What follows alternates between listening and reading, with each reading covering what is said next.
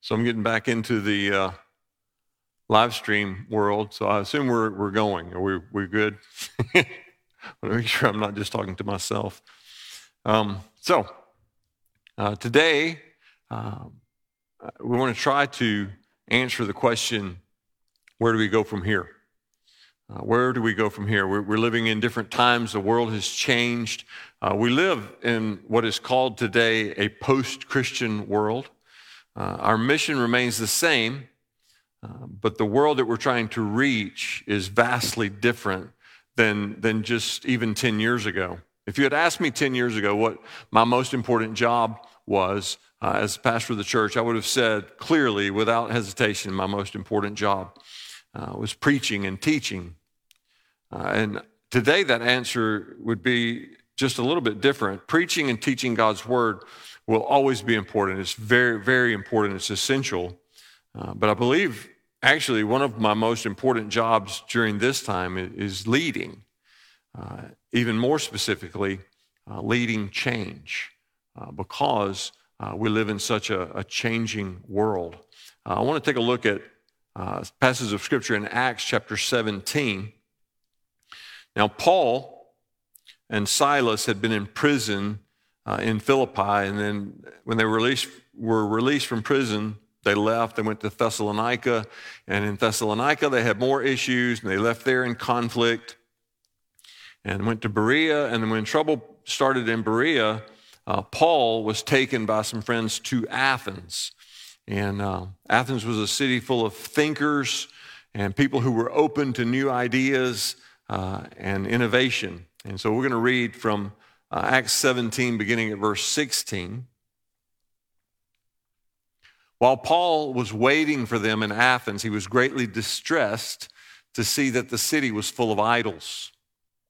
So he reasoned in the synagogue with both Jews and God fearing Greeks, as well as in the marketplace day by day with those who happened to be there.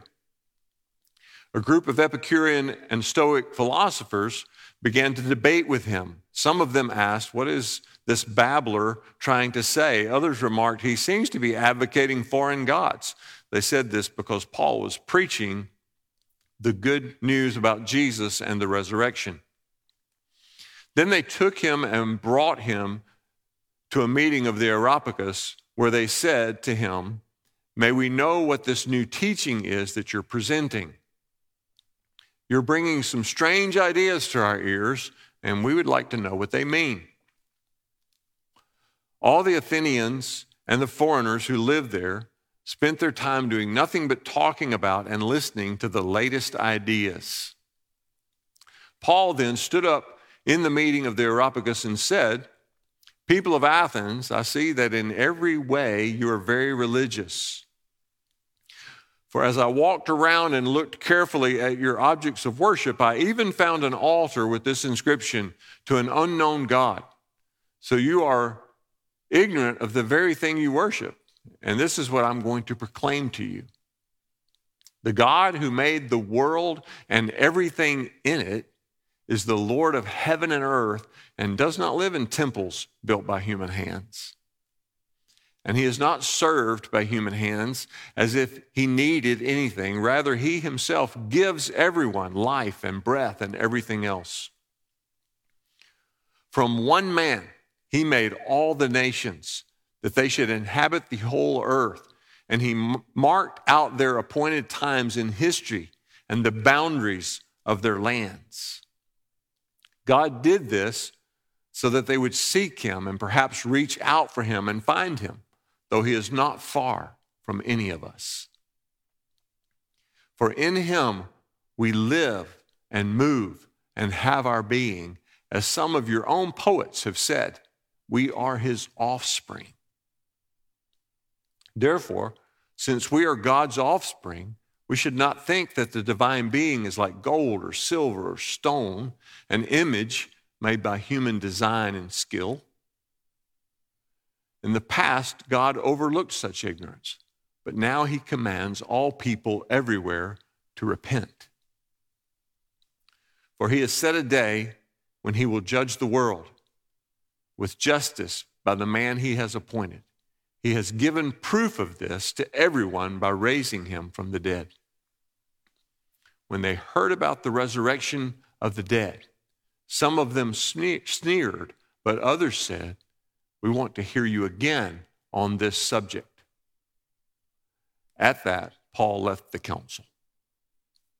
Lord, I pray that you would speak to us this morning, uh, that you would uh, give us revelation, that you would give us understanding, that you would give us wisdom. Uh, wisdom for the day, uh, so that we can live better, so that we can live more effectively, so we can have greater impact for your kingdom. In Jesus' name, amen.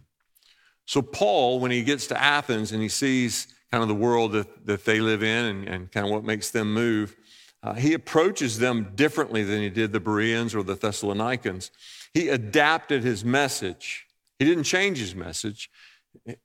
His message was the same, but his presentation uh, was different. And, and today, I think there's some things uh, that we need to be adaptive uh, in regard to. Uh, some things uh, today, I want to talk about some things not to do and some things to do in the current uh, culture that we live in and the world that we live in. So I'll start off just with three things that we need to not do, and then I'll talk about four things that we need to do. So, number one, do not give in to fear. Do not give in to fear. Fear and panic don't help you. Fear and panic are not your friends. Fear and panic actually cause us to do things that we wouldn't normally do, and the things that they cause us to do are usually bad. Now, I'm not saying never that you will never or you should never experience fear. Uh, in times like this, in unusual times, in uncertain times, uh, in uh, times that are different than maybe uh, things that we have lived through, uh, it, it's pretty normal that you would from time to time experience fear. And I'm not saying feel ashamed when you experience fear. What I'm saying is don't give in to fear. Don't give yourself to fear and to panic, and don't go down that rabbit hole uh, too deep. So don't give in to fear. And then the second thing I would say not to do is resist the temptation to react. Resist the temptation to react. Re- resist the urge to respond to everything you see and everything you hear. Reaction is not a fruit of the Spirit. Actually, self control is a fruit of the Spirit. And when we react by typing or speaking quickly to everything we see or everything we hear, I, would guess that probably 25 to 75% of what comes out of us, we wish we could get back into us. And unfortunately, once it comes out of you, you can't get it back into you. There's a reason why the Bible says to be slow to speak and quick to listen. The third thing I would say don't do is do not judge the actions of others. Truth is, there will be decisions that other people make that you disagree with. There will be or have been decisions that I've made that you disagree with. And it's okay that you have an opinion. It's okay for you to disagree. But what we need to not do is judge other people for the decisions that they make. Uh, there will be people, friends of yours, maybe even family members, who will do less than you would have done or more than you would have done in any given situation. And we need to resist the temptation uh, to judge our friends, our family members, even to judge strangers uh, based on the things that they do during these days. Uh, everyone's not going to respond or react in the same way in every situation. I have family members that I deeply, deeply love, actually would die for, who vote differently than I do. But that doesn't change the way I feel about them. And I'm not going to judge them for voting a certain way. I'm not going to judge them for reacting a certain way to uh, the pandemic or, or things of that nature. We live in a somewhat volatile world right now, and people are reacting in different ways. And what we need to not do as the people of God is judge people just because they react differently than we do. Uh, Ray Ortlund lists, uh, makes a list of the one another's that you cannot find in the New Testament. Now, the New Testament talks a lot about one another. You know, do this to one another, do this for one another, and it's always good, good things. Bless one another, love one another. Here's a list of the one another's that you can't find in the New Testament.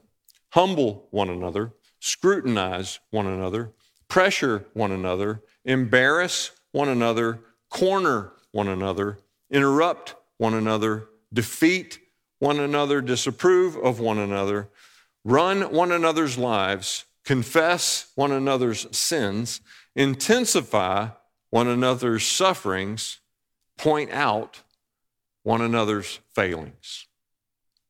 So, as we move forward uh, in these days, do not give in to fear.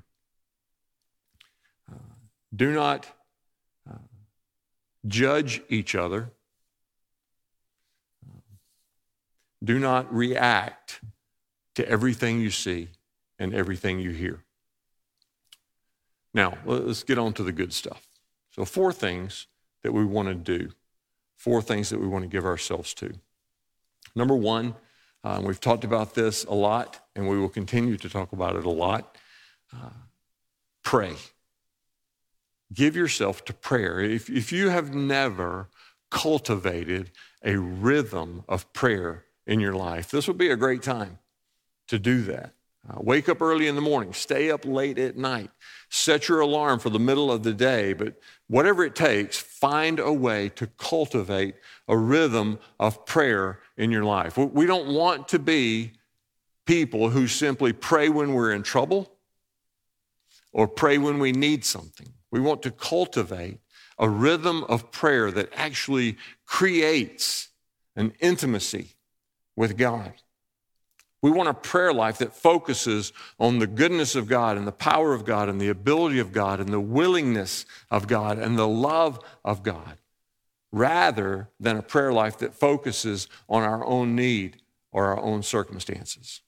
Now, lists are okay. If you like to pray a prayer list, it's okay to have a list and to pray through your prayer list. I know people who have five different prayer lists, one for every day of the week, Monday through Friday.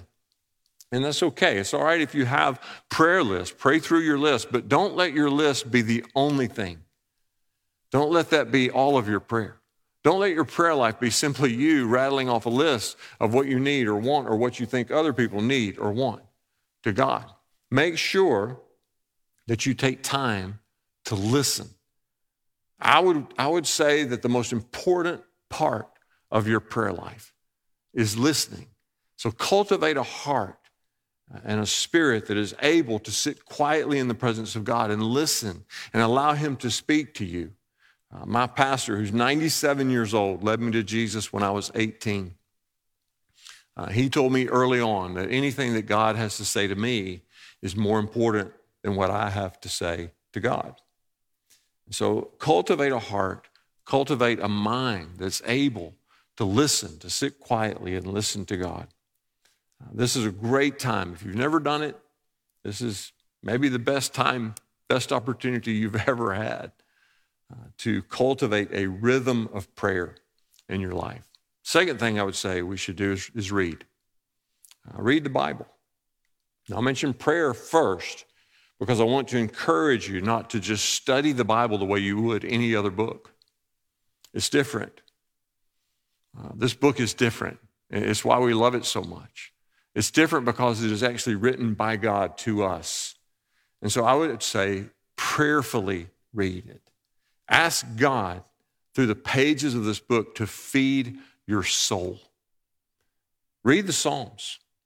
During these days, one of the best places you can go is to read the Psalms and, and actually learn to pray the Psalms. I, think praying the Psalms is an incredible practice, an incredible exercise. One of, the, one of the reasons that I love praying the Psalms is because Jesus did it. Jesus prayed the Psalms. Everything that Jesus said from the cross, every word he spoke from the cross is in the Psalms. Read Proverbs. Proverbs is a great source of wisdom for us. Read the Proverbs. Read all of the Bible. Maybe you want to find a Through the Bible in a Year app. There are so many of them out there, they're easy to find. Get one of those. Maybe you want to just listen On Audible, you could listen to somebody else read the Bible to you, and that's certainly good. Whatever it takes to get the Word of God inside of you in these days. I would say read it, read it slowly. Don't rush. Let God speak to your heart. Let God speak to your soul. Ask God to feed your soul from His Word uh, during these days. Uh, David said, I've hidden your word in my heart so that I might not sin against you. And so, as we move forward in these days and we look for ways to actually keep from doing the three things that we said we don't want to do, we don't want to give in to fear and we don't want to react to everything we see and hear and we don't want to judge our brothers and sisters and those around us. One of the best ways to keep that from happening is to give ourselves to the Word, uh, to prayerfully read God's Word. Uh, if we do those things, I, I won't have to remind you not to do the things that we need not to do. Because as we allow the Word of God to get into us, uh, we won't do those things. A third thing that I would encourage us to do during these days is to connect. Connect. Uh, we've been saying it for 20 years, and I'll say it again. Uh, you were not meant to live this life alone. Now, it's, it's never been more apparent uh, than today. The isolation of COVID has been brutal.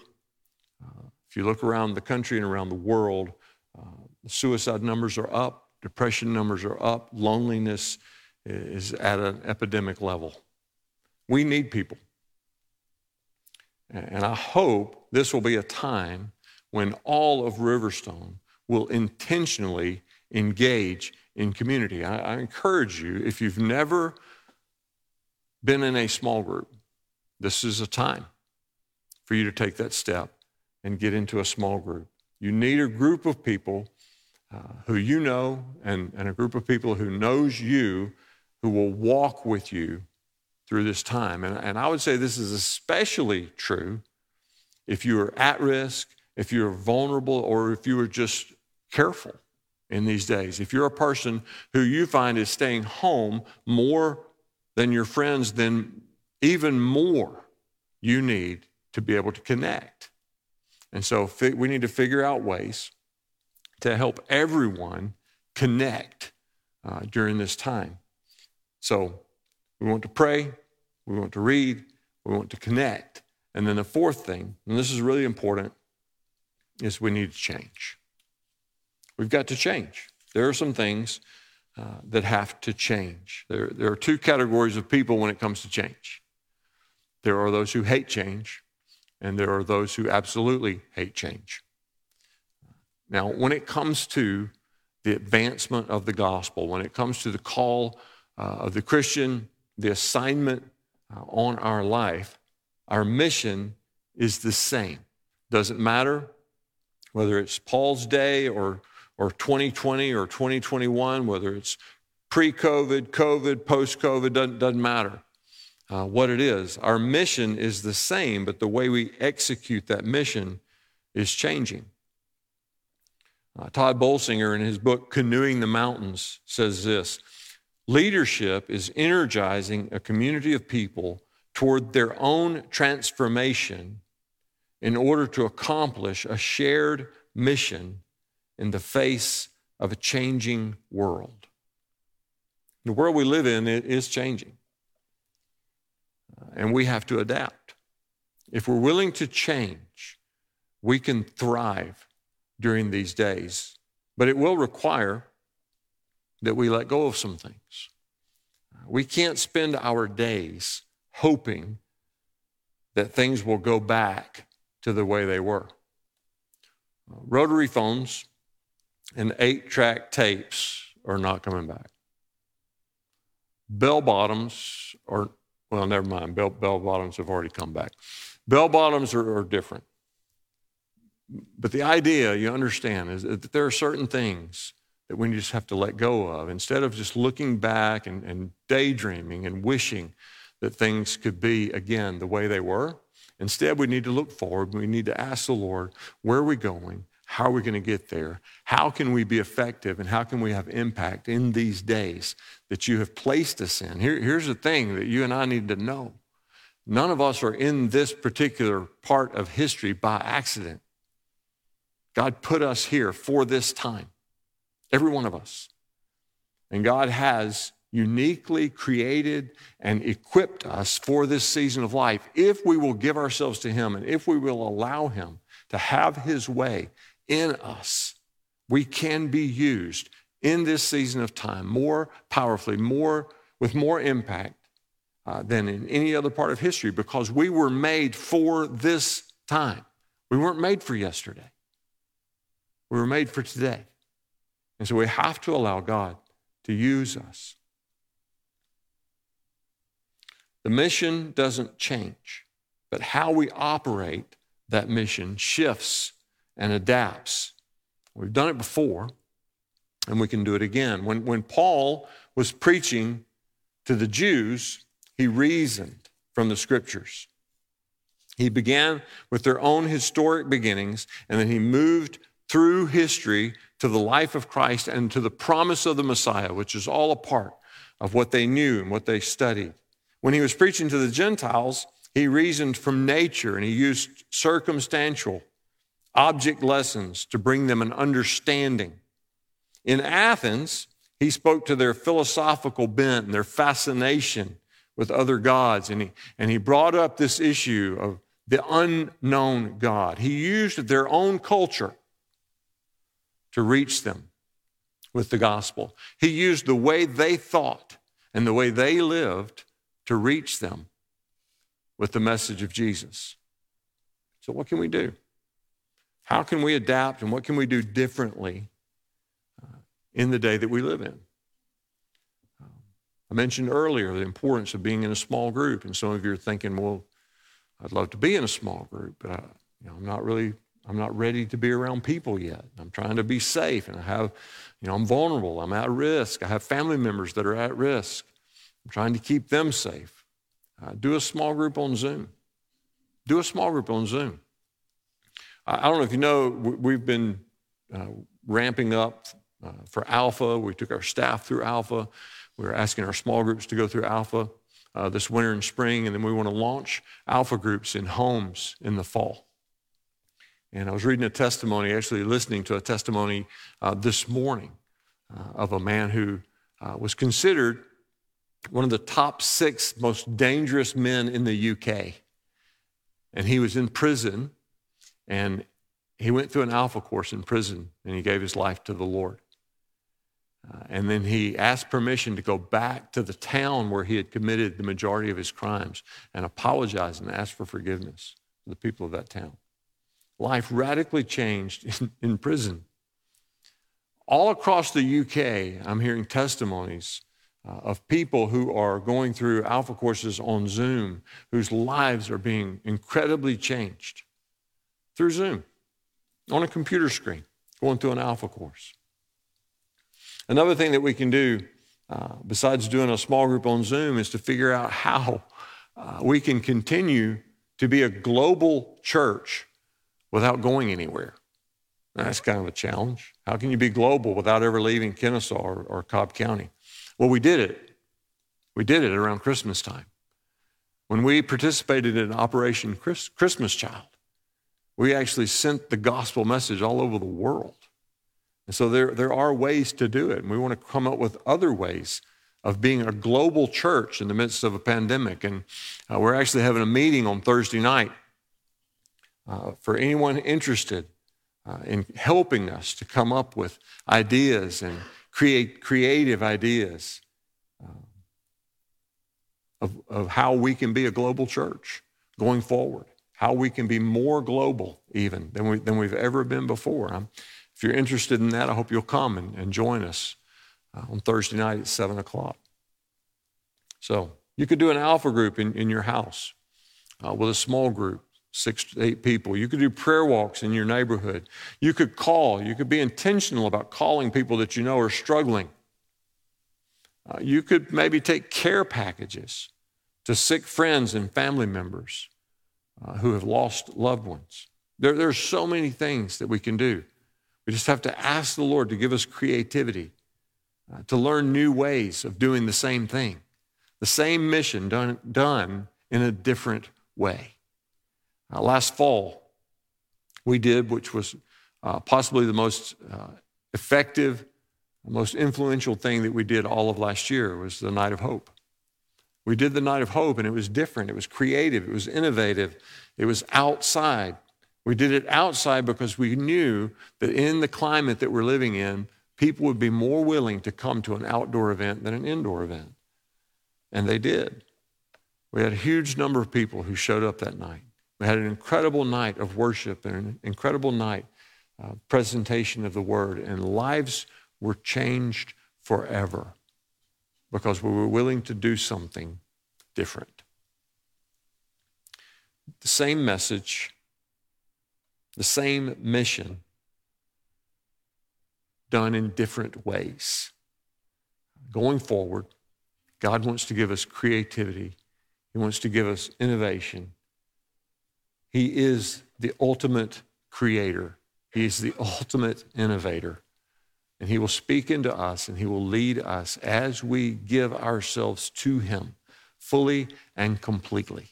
He made us for this time. He will use us in this time. Now let's pray.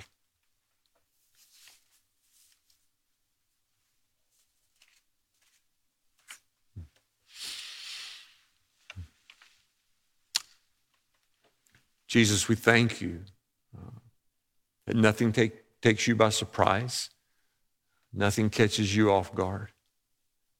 You knew before we were born